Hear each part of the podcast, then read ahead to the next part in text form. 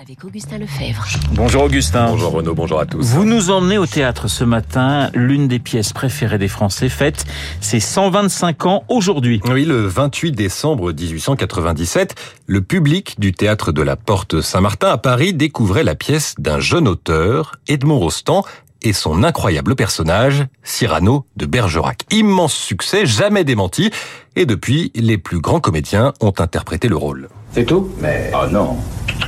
C'est un peu court, jeune homme. On pouvait dire, oh Dieu, bien des choses en somme en variant le ton. Agressif. Moi, monsieur, si j'avais un tel nez, il faudrait sur le champ que je me l'amputasse. Amical. Mais il doit tromper dans votre tasse. Pour boire, faites-vous fabriquer un hanap.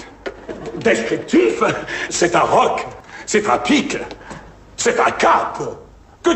C'est un cap, c'est une péninsule. Vous aurez peut-être reconnu dans l'ordre Jean Pia, Daniel Sorano, Gérard Philippe, Philippe Torreton et Jacques Weber. On aurait pu y ajouter Jean Marais, Jean-Paul Belmondo et évidemment Gérard Depardieu. Dans l'émission La Grande Librairie, l'acteur se souvient de sa rencontre avec le rôle. C'était de la musique, quoi. Moi qui savais pas parler, là j'ai été servi. Vous vous êtes retrouvé immédiatement dans ce personnage prêteur, Direct. libre, insolent, Absolument. libre jusqu'au point d'ailleurs de. Et puis même ne pas monter prêter. bien haut peut-être, mais tout seul. Ah. Ça, ça c'est la... Léger, comme tous ils le font, des vers aux financiers, se changer en bouffon, dans l'espoir vil de voir aux lèvres d'un ministre naître un sourire enfin, qui ne soit pas sinistre Non, merci Déjeuner Et ça continue, on pourrait écouter ainsi euh, tout le texte.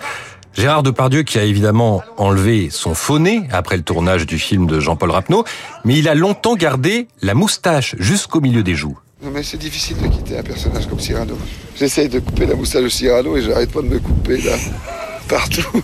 Parce que j'ai essayé, j'ai tenté de me raser et je n'arrive plus à me raser. On peut pas en sortir tout de suite, c'est absolument impossible. Alors difficile, c'est un terme qui revient souvent chez les comédiens. Difficile car il faut faire abstraction des interprétations précédentes. Difficile car il faut se souvenir des très nombreux alexandrins, environ 1600. Difficile car physique, donc Michel Villermoz de la Comédie Française. Il n'y a pas de moment pour souffler, euh, se dire bon voilà j'ai fini ça, il y a la tirade des nez, mais après la tirade des nez, ah non il y a ça, puis après il y a ça, non puis après il y a ça. Mais ça n'en finit pas, ça n'en finit pas, ça n'en finit pas. Michel Villermoz a joué Cyrano dans une mise en scène de Denis Podalides. Euh, Selon ce dernier, la difficulté c'est l'équilibre. Il y a un personnage qui tient aussi du géant de conte, de la grande figure euh, emblématique, et en même temps un homme extrêmement fragile, très vulnérable, très secret. Si vous donnez trop dans le géant mythique, le rôle devient trop claironnant, cocardier. euh. Par contre, si vous oubliez ça et que vous allez trop dans la fragilité, le- vous risquez de banaliser le personnage. Dans cet équilibre, il faut inclure le public et ça, c'est ce qui motivait Jean Pia. C'est difficile, d'abord parce que le rôle est très long. Et puis, étant donné que chacun s'identifie volontiers à Cyrano, les Français s'incarnent dans Cyrano. Chacun des spectateurs a sa petite idée. Euh, chacun voit Cyrano à sa manière. Et pour arriver à satisfaire les 1300 manières qui se trouvent réunies tous les soirs dans un théâtre, c'est assez difficile. Bon, enfin, c'est d'ailleurs ce qu'il y a de merveilleux aussi, il faut bien le dire. Si c'était pas difficile, ce serait pas amusant. Il raconte que le public se raidit, devient plus attentif aux grands moments de la pièce pour la tirade du nez, par exemple. Ce nez, s'il eût été plus court, toute la face de la pièce aurait-elle changé? Eh bien non, si l'on en croit le metteur en scène Jérôme Savary. C'est pas une difformité, c'est pas une malformation physique. Bien sûr, on le voit, c'est un espèce de nez de clown, mais le nez, il est intérieur. En fait, nous avons tous, et je veux vraiment pas dire de cochonnerie, nous avons tous un nez quelque part. Et si l'on mène la logique jusqu'au bout du nez, eh bien, on le supprime. Et pour une telle liberté, voire un crime de lèse-majesté, eh bien, il faut être américain. Une comédie musicale, puis un film baptisé Cyrano. Dans le rôle, l'acteur Peter Dinklage atteint de nanisme. That's very controversial, obviously, especially. C'est évidemment euh, très controversé, surtout en France, reconnaît le comédien. Mais je pense que tout le monde peut jouer Cyrano. Avec ma différence de taille, moi aussi, j'ai pu avoir l'impression d'être indigne de la personne aimée.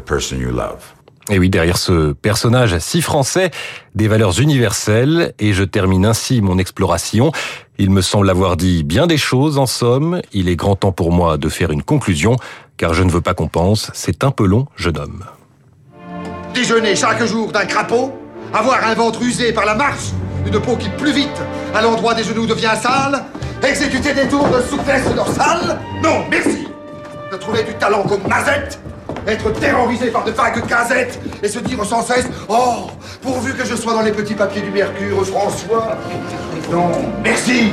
Calculer, avoir peur, être blême, aimer mieux faire une visite qu'un poème, rédiger des placés, se faire présenter. Non, merci. Non, merci. Non, merci. Mais chanter, rêver, rire, passer, être seul, être libre. La voix de Gérard Depardieu, effectivement, ce film de Jean-Paul Rapneau qui a marqué toute une époque et que l'on revoit avec toujours autant de plaisir. Je trouve que c'est l'un des plus grands rôles de Depardieu, mmh, personnellement. Hein, vous n'allez pas me dire le contraire. Moi, ça m'a donné envie de le revoir. J'ai pas, eu le temps hier en préparant ce genre imprévisible, mais je pense que je vais le revoir euh, très bientôt. Bah, maintenant, vous avez un petit peu de temps devant vous. Encore que, il va falloir préparer le journal imprévisible de demain. Donc, euh, attention, ne soyez pas en retard. Je compte sur vous. Merci, Augustin Lefebvre. Et on rappelle que cette pièce a donc 125 ans aujourd'hui. Il est 7h56 sur l'antenne de Radio Classique. Dans un instant, Monsieur David Barrault et son décryptage.